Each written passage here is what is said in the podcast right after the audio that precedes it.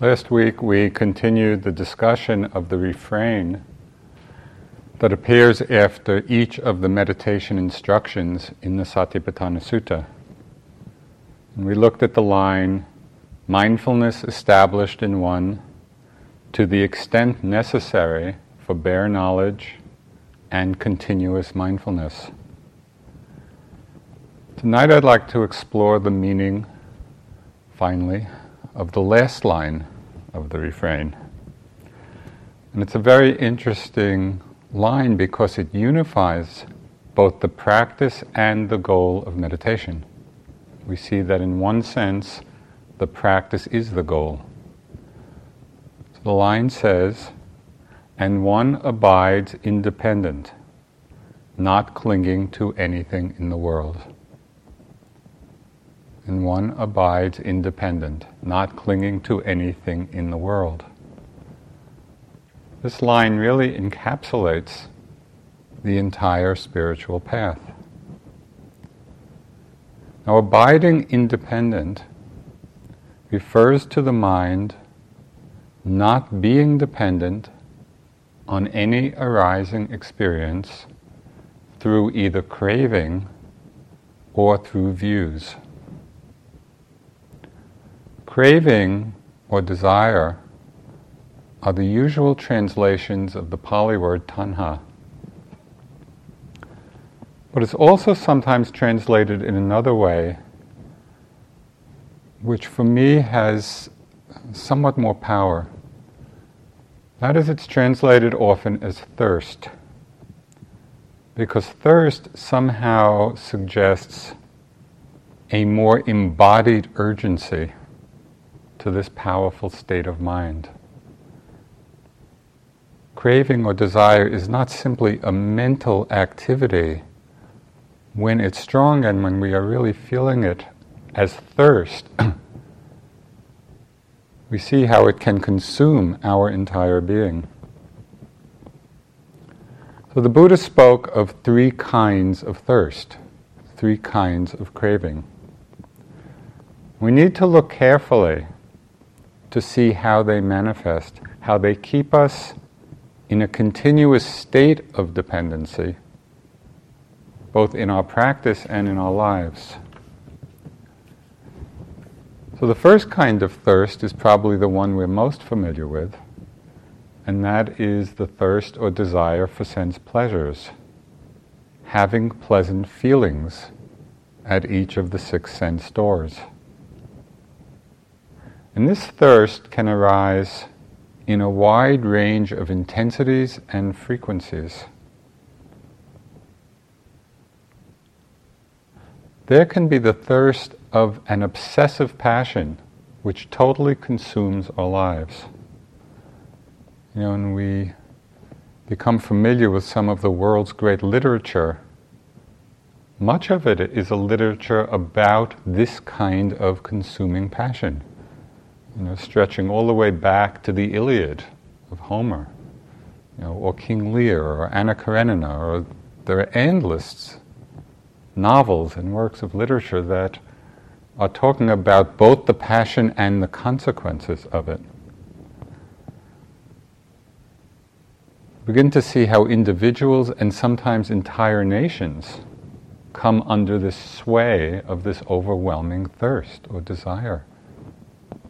We can often see it playing out in national politics. It's this force in the mind with tremendous consequences for people. We can see it in crimes of passion, you know, which we read about in newspapers. And sometimes it's quite amazing the stories of people killing their spouses or even their children out of the desire to be with someone they desire. The force can be so strong. There's the thirst of more ordinary, although equally strong, addictive cravings.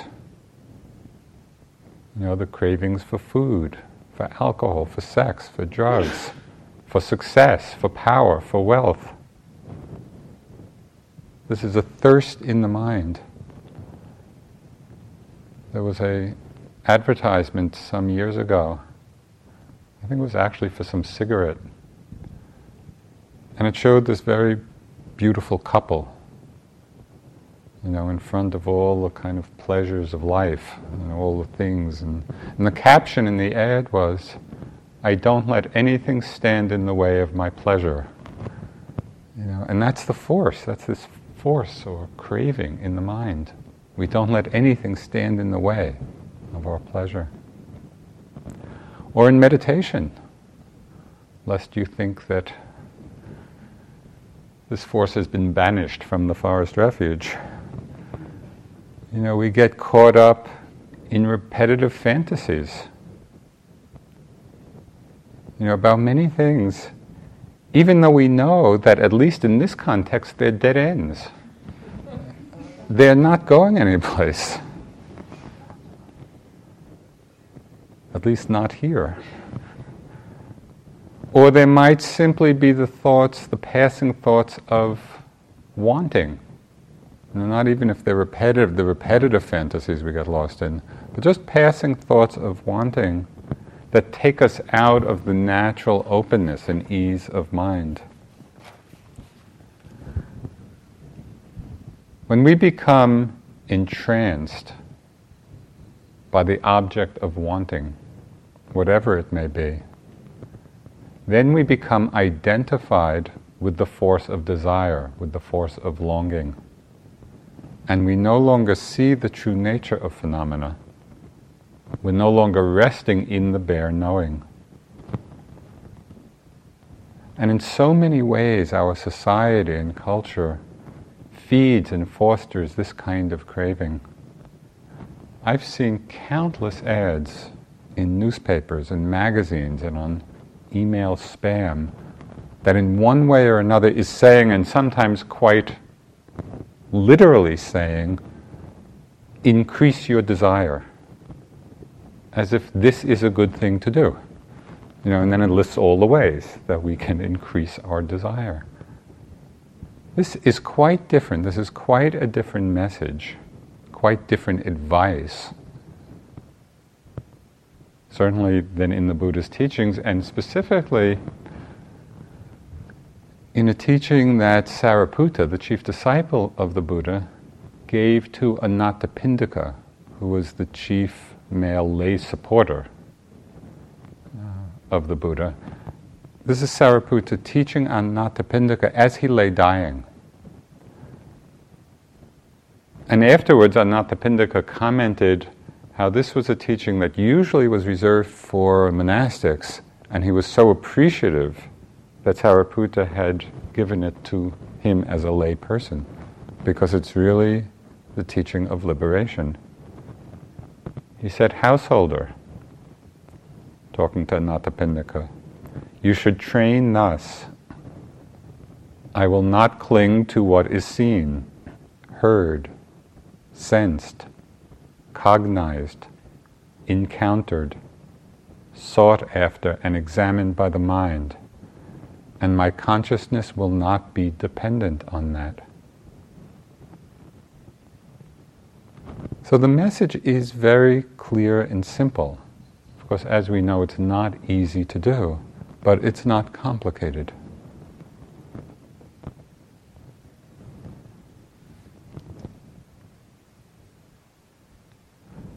We might also see desire to hold on to meditative states. You know, and I think this comes up quite frequently in the course of our practice either holding on to a state of peace or calm or concentration that may have arisen. We hold, hold on to it in some way, cling to it, or we long for one that has we have experienced and has passed away, longing for it to come back. It's another kind of craving, another aspect of this thirst. Sometimes we see the depth and intensity of craving in the very smallest things. And for me, it's in these small things that illuminate the power of this conditioning within us. I remember once in particular, although it's happened many times, but once on retreat, I was just sitting and walking, and during a walking time, I just had the thought, oh, I'd like a cup of tea. And I just noted it, and the thought went away. And then about five steps later, the thought came back again. Oh, I'd like a cup of tea. And I noted it, and it went away. And five steps, ten steps later, the thought came again. I noted it, it went away. This went on for some time. And then one time it arose, and there I was, off for the cup of tea. And it felt like this desire was just lurking inside this craving, just waiting for a moment when I wasn't right on top of it. And it just interested me that, and it was only a cup of tea. What was the power behind it? But it's a strong habituated tendency. Or maybe you're doing the walking meditation and out of the corner of your eye somebody's walking by. Have you ever had the urge or followed the urge just to, okay, look, look up, glance, who was that? Why? What difference does it make? And yet, this force of the wanting can become very strong. Or another example that, that has been very illuminating to me. Sometimes, in sitting with the eyes open, maybe not in the hall, but you know, sitting around when we're looking outside, have you had the experience at all of perhaps, you know, just seeing a bird pass by? Just a crossing our field of vision. And the strong tendency of the mind to follow the course of it with our eyes, instead of simply just resting in the seeing, letting that sight arise and pass without the following. It's just another kind of desire, it's just another kind of craving for something so small. And yet it's very difficult to do. It's very difficult not to follow it. Often these patterns, these very simple patterns, you know, and there are many other examples, are so familiar to us they're so ordinary, they're so much a part of who we take ourselves to be, that they remain invisible. Until we hmm, focus our attention, focus our mindfulness on them. The Buddha spoke very directly and incisively about the radically free nature of abiding independent not clinging to anything in the world. This is not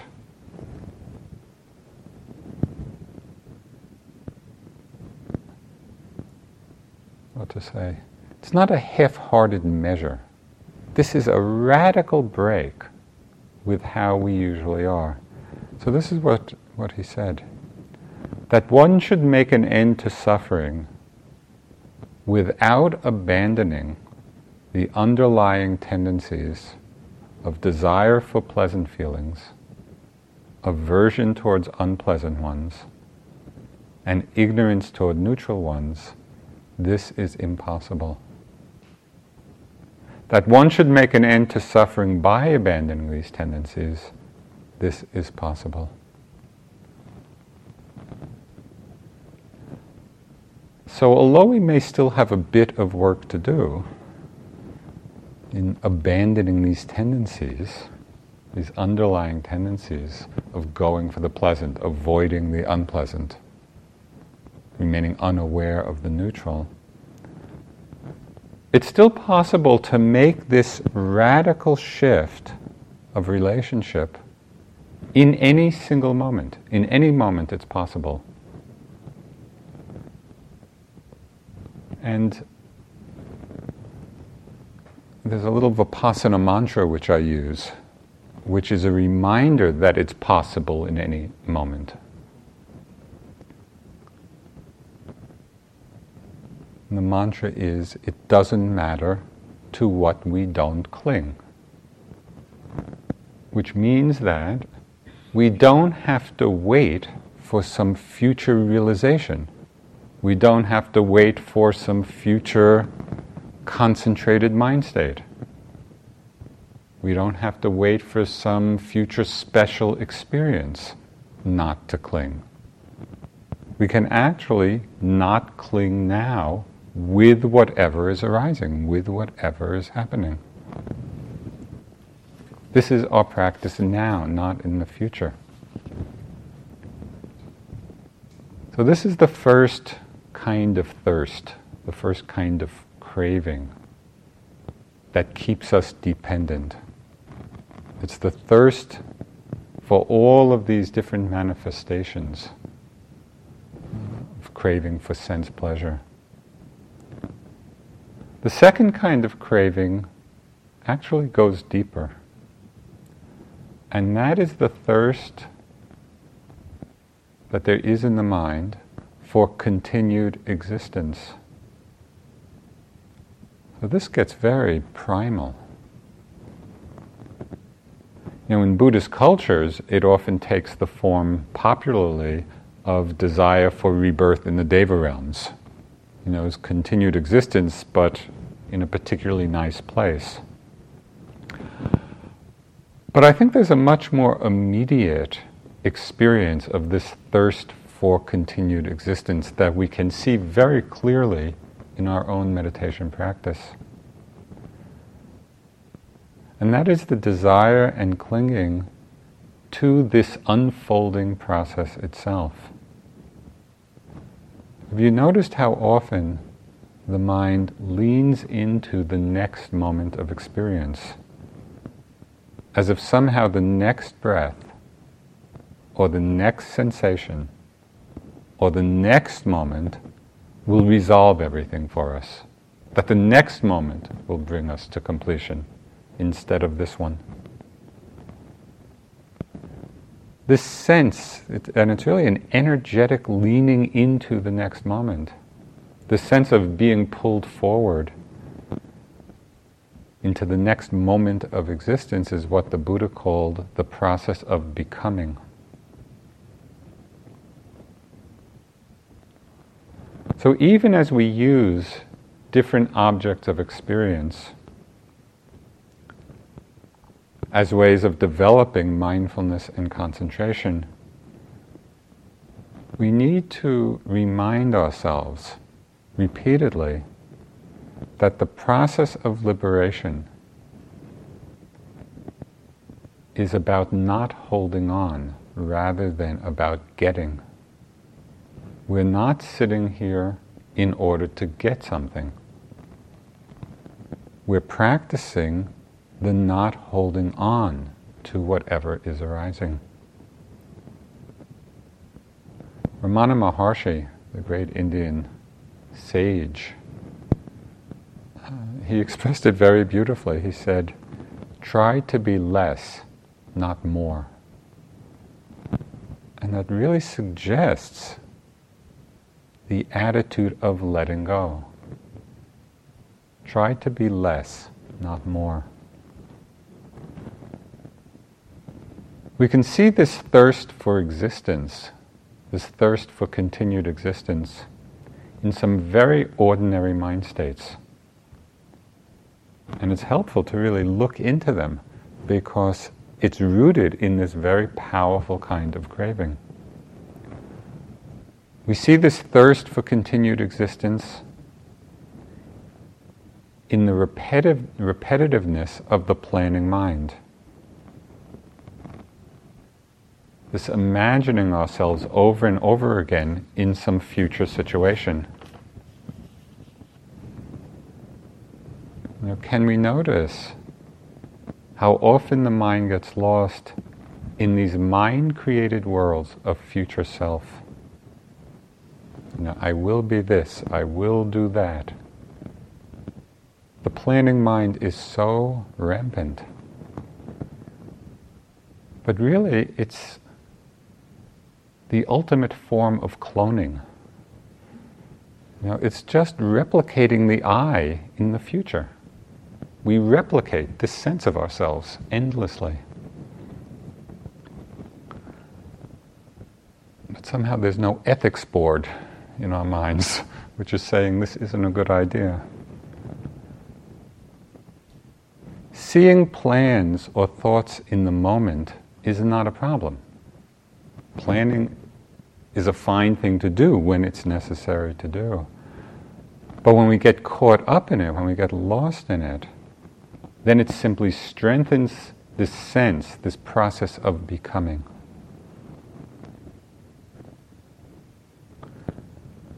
We can see the thirst for existence, this craving for continued existence, in the form of expectations, the desire for something else to be happening. It's very helpful and valuable to pay careful attention to the arising of expectation. Because when we don't, it simply brings about a lot of agitation and disappointment in the mind. It locks us into the cycle of hope and fear. Hope that something will happen, fear that it won't happen. Expectation takes us out of being in the moment, and it is a setup for suffering.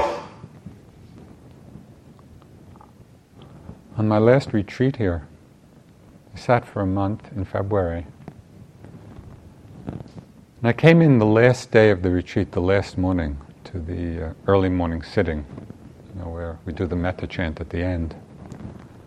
And during that whole month, uh, I was I was coming into that sitting and had really gotten into the beauty of doing the metta chant, and would, we would be doing it at that time just as the sun was coming up out of these east, uh, coming up out of these east windows, and it was, just, it was such an exquisite moment. So this is the last day of the month retreat. I come into that sitting, and I had a wonderful sit. It was it was like the deepest sit of the whole month, and it just felt like my heart opened to a whole different place of understanding. And of course, you never know whether we go out of a retreat on a high or a low or a good sitting or a difficult sitting, but this time it was just this wonderful sitting, and I had the thought, oh, this is great, and I'll just end it with this metta chant, and it will be the perfect end, you know, to this perfect sitting. So I'm just there kind of in this wonderful state. And the sun's coming up, and we start the metta chant and somebody starts joining in the chant completely out of rhythm. And the only thought that was going through my how can they ruin my perfect sitting? you know, this was the final culminating moment of this whole retreat. May all beings be happy, be peaceful. How can they ruin my sitting? I mean, it was so striking and also so humorous it illuminated for me very clearly the difference between expectation and aspiration. It illuminated the expectation that I hadn't even realized was there. You know, of how I wanted the sitting to be, how I wanted the sitting to end, how I wanted the retreat to end. And of course, when it didn't quite work out that way, it created, at least momentarily, that, that agitation. But expectation and aspiration are two very different things.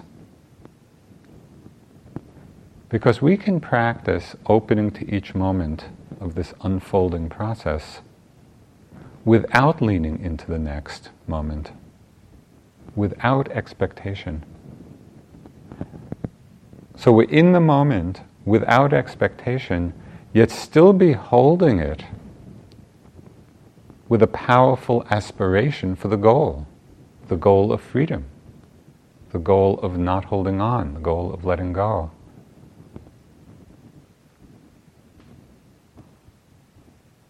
And right in this, there's an interesting merging of two models or descriptions of practice. One model is that which many of you are familiar with, you know, of working through progressively the stages of insight, progress of insight model. right up to the final goal of Nibbana.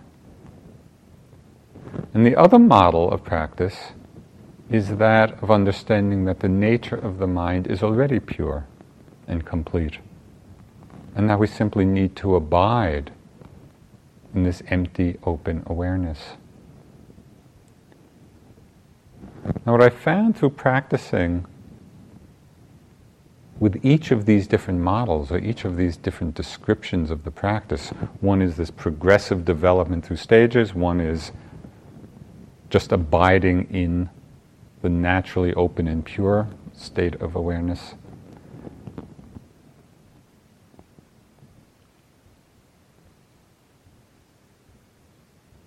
What I found is that the stage model ends up simply resting in awareness. That's what happens as we progress through the stages.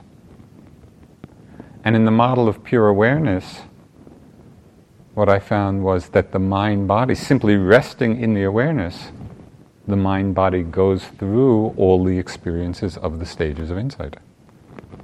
And so rather than see them as two different things, they're simply different ways of describing the same process. And we can use each of these descriptions, each of these different models, as a skillful means. And in some ways, as correctives for each other. Because if we're caught up in striving and expectation, if we notice that in our practice, a very useful mantra to employ at that time, and one which has helped me a lot in my practice. The mantra is, it's already here, or already aware. It's not something to get, it's not something to look for, it's not something I need to expect or want. It's already here. The mind is already aware. And just in that moment, of reminding myself of that can feel the letting go, can feel the relaxing back into the moment, into the ease of non clinging. On the other hand, if we're just cruising along, you know, more or less abiding in awareness, but really without precision and maybe with questionable continuity, then periods of active mental noting can reconnect us with the unfolding process of the stages of insight. And so the two really support and serve one another. And both of these approaches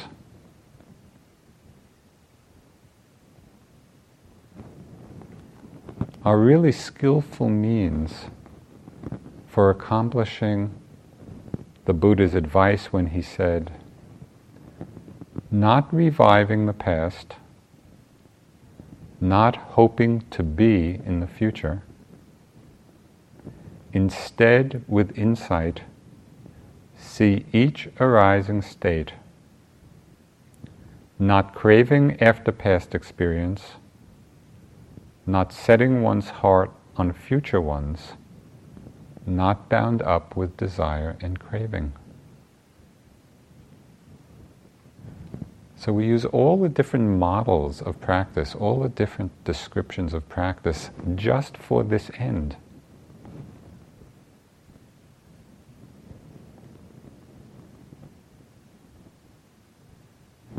It's such simple advice, not reviving the past not hoping to be in the future.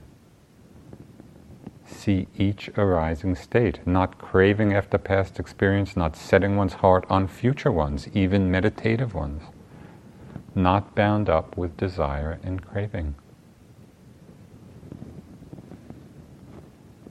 The mind free of craving, free of this thirst for existence, thirst for becoming, free of even the desire for the next moment, disengages the gears of attachment, the gears of clinging, of wanting to become anything. Buddhadasa, who was one of the great Thai masters of the last century, he summed this up beautifully, and it, it became a useful mantra for me in my practice. He said, Nothing to do, nothing to be, nothing to have. Nothing to do, nothing to be, nothing to have. You can experience this mind of no craving as a great relief from this thirst for becoming that really has been driving us throughout samsara. It's this thirst which has kept us going and which keeps us going. A thirst for becoming, for wanting to be.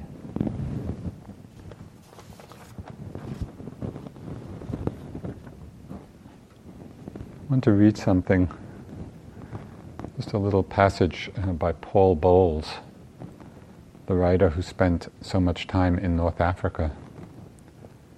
And this is just his description of the experience of the Sahara. Immediately when you arrive in the Sahara for the first time, or the tenth time, you notice the stillness. Then there is the sky, compared to which all other skies seem faint hearted efforts. Solid and luminous, it is always the focal point of the landscape. Presently, you will either shiver and hurry back inside familiar walls, or you will go on standing there and let something very peculiar happen to you. Something that everyone who lives there has undergone, and what the French call the baptism of solitude. It is a unique sensation and it has nothing to do with loneliness. For loneliness presupposes memory. Here in this holy mineral landscape, lighted by stars like flares, even memory disappears. Nothing is left but your own breathing and the sound of your heart beating.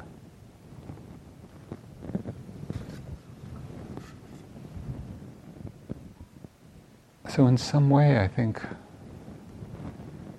we experience the inner Sahara, where we come back to that elemental nature of what's happening.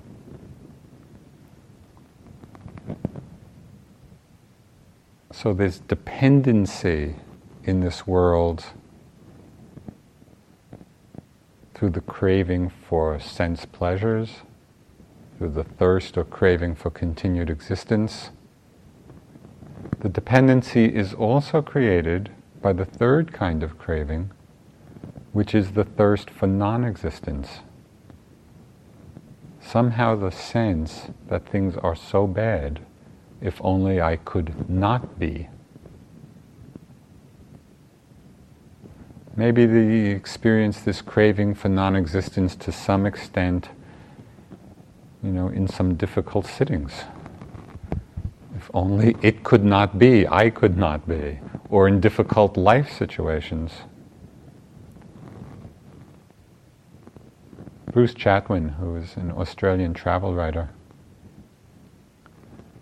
he wrote this wonderful book about all the awful trips he took, of just kind of the worst places he ended up and the most uncomfortable places. And the title of the book, which really appealed to me, was what am I doing here? you know, and we can see that question arise so often, both in our meditation and in our lives. What am I doing here? In the course, the 1984 course with Sayadaw U Pandita, when he first came to IMS, and you know, it was this very intense, difficult course. Both Michele McDonald and I, there were, it was a very difficult retreat and painful and a lot of a lot of intensity. And afterwards, we formed what we called the Dukkha Club. And our motto for this Dukkha Club was from the poet, I think he's a Central American, I'm not sure, poet Dario. Uh, he has a line from one of his poems oh, to be a stone with no feeling at all. because that was the sense of this dukkha club. It's just too bad. You know? How can we not be here? But the problem with this, and here's where the subtlety of this kind of craving comes in, is that this kind of thirst for non existence nourishes and is nourished by the view of self. That there's someone there not to be around. That there's a someone not to be reborn. That there's a someone who dies. It's all sustaining and nourishing this view of self. So, a particular care is needed not only in the kind of ordinary times of desire for non existence, but it's particularly important to understand this in those meditative states, and often they come as the practice deepens, where we feel intensely the dukkha of conditioned existence. I mean, this is part of our growing insight, where there's a strong desire for liberation because we are feeling the dukkha so immediately. There's one stage of insight called the urge for deliverance. So at that time, at that time in our practice when we're feeling this so intensely, we need to be mindful of this desire and urge as another arising experience. Even as it's, as it's doing its work of freeing us from attachment. So it's a powerful experience to have, and yet we don't want to identify with it and create the sense of self as if there's a self that will be liberated. This is the more subtle kind of thirst for non existence.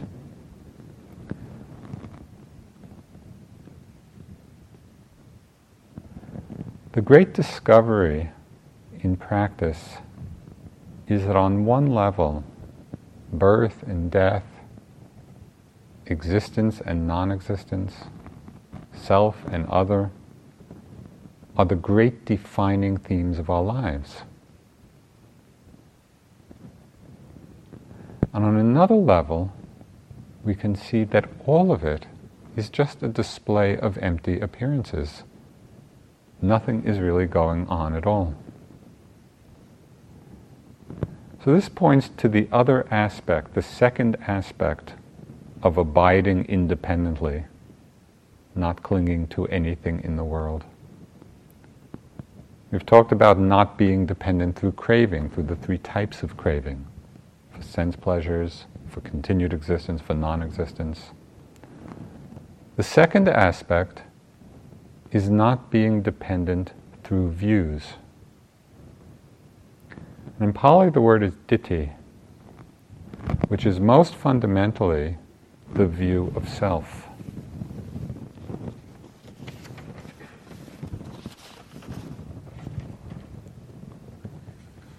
In our normal mode of perception, usually when we see or hear or smell or taste something, feel something in the body or cognize things through the mind, there immediately arises this felt sense of I, of mine. I'm seeing, I'm hearing, I'm feeling, I'm thinking.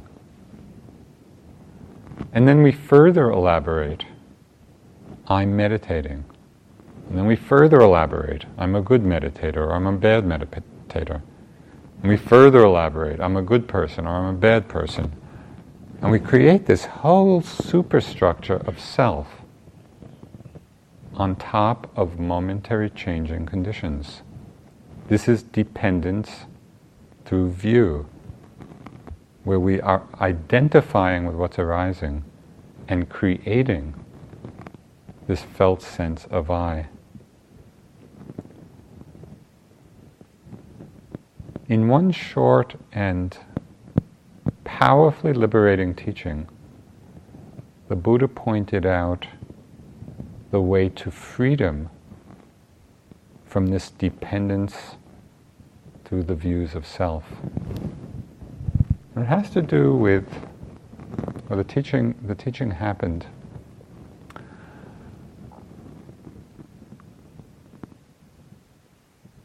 when this man came to him, he was an ascetic from another part of India. He had been shipwrecked.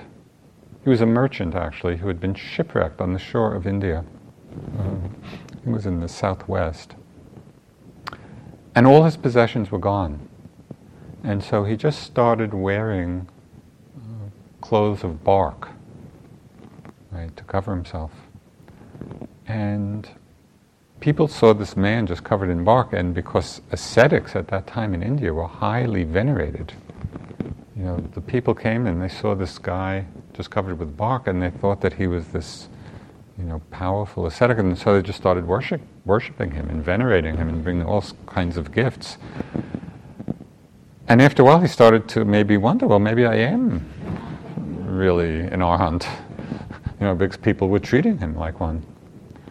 So it said that he started wondering, you know, eh, you know, am I?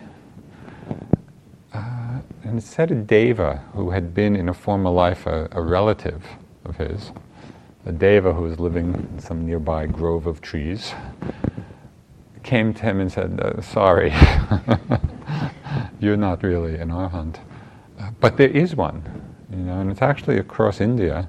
And referring to the Buddha, there is a fully awakened being uh, I suggest you go, you go see him. So this man, he was by this time quite sincere in his aspiration for freedom. And I don't know whether he went across India in his bark or he got some other clothing, but he ended up, you know, making this journey and meeting the Buddha as the Buddha was actually going on his alms round for food. And the, the man's name was Bahiya. And Bahiya said, You know, please teach me. I really want to be free. And the Buddha said, Well, wait, we're just, I'm standing in the middle of the road. Let's go back to the monastery when I finish my rounds and I'll teach you. Well, Bahiya was very insistent. And I said, Teach me now. Something may happen to you, to me. So a second time, a third time.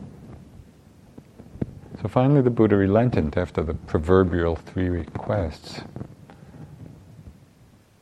But the teaching had to be very succinct because there they were standing just in the middle of the street. So he gave this teaching, the first part of which is very familiar. The second part is not so familiar because it's quite a convoluted Pali construction. But as we deconstruct the meaning of it, it points to this place of real freedom of mind. So I want to read to you two translations. The first will be the convoluted one, and the second will be one that begins to make some sense of it. So, the first part of the teaching, the familiar part, the Buddha said to Bahiya, When in the seen will be only what is seen, and in the heard only what is heard, when in the sensed, only what is sensed, and when in the known, only what is known. Okay, so this is the difficult translation. You will not be by that. When you are not by that, you will not be therein. When you are not therein, you will be neither here nor there or in between. This is the end of dukkha. Okay, so most of us in English might be hard to find the end of dukkha in that. But Vimalo, who was a Pali scholar, he kind of translated in a way that begins to make sense of it. He said, Again, repeating the first part when in the seen will be only what is seen, in the heard, only what is heard, in the sensed, only what is sensed, in the known, only what is known, then you will not be influenced by that. meaning you will not be carried away by craving. If you are not influenced by it, you are not bound to it. That is not creating a sense of self. When you are not bound to it, you, meaning the self, will neither be here, which means in the sense basis, the self will not be in the sense basis, nor there, in the sense objects, nor in between, which is consciousness. This is the end of dukkha. This is a powerful deconstruction of self and how to accomplish it. When in the seen, just the seen, in the heard, just the heard, in the sensed, just the sensed, in the cognized through the mind, just the cognized, then you will not be influenced by what arises, not carried away by craving. If you are not influenced, not carried away, you are not bound to it bound to it by view of self. We don't create the sense of I. When you are not bound to it, then we will neither be here, creating the I in the self, sense basis, nor there, not creating the I in the sense objects, nor in between, not creating the I in consciousness. This is the end of dukkha. So, with this quality of bare knowing of whatever is seen, heard, felt, or cognized, we are not evaluating, we are not proliferating around these basic sense impressions. And when we practice in this way, we live as the Buddha instructed in the sutta we live abiding independent, not clinging to anything in the world. This is the end of suffering.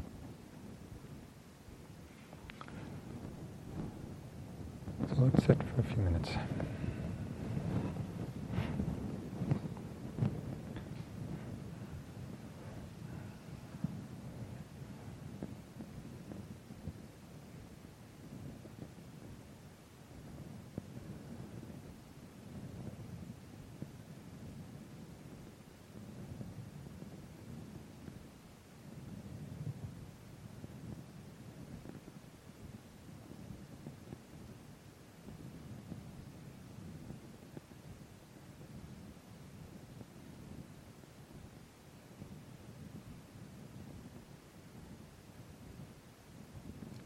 In the seen, just the seen.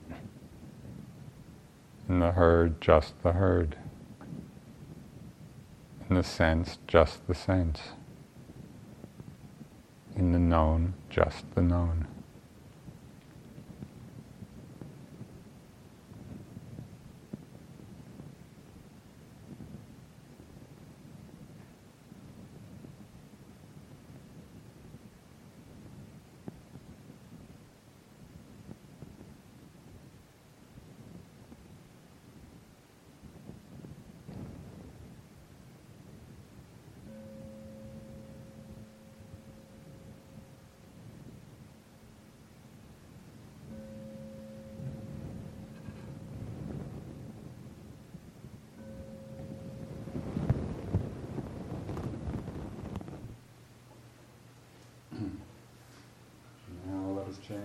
Verses of sharing and aspiration. Through the goodness that arises from my practice, may my spiritual teachers and guides of great virtue,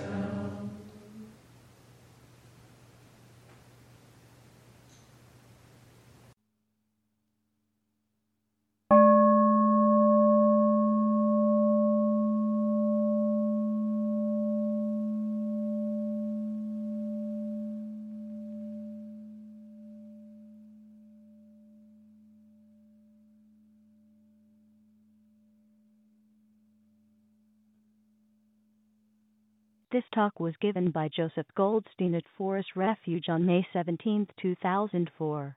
It is an offering of the Dharma Seed audio. Thank you for listening.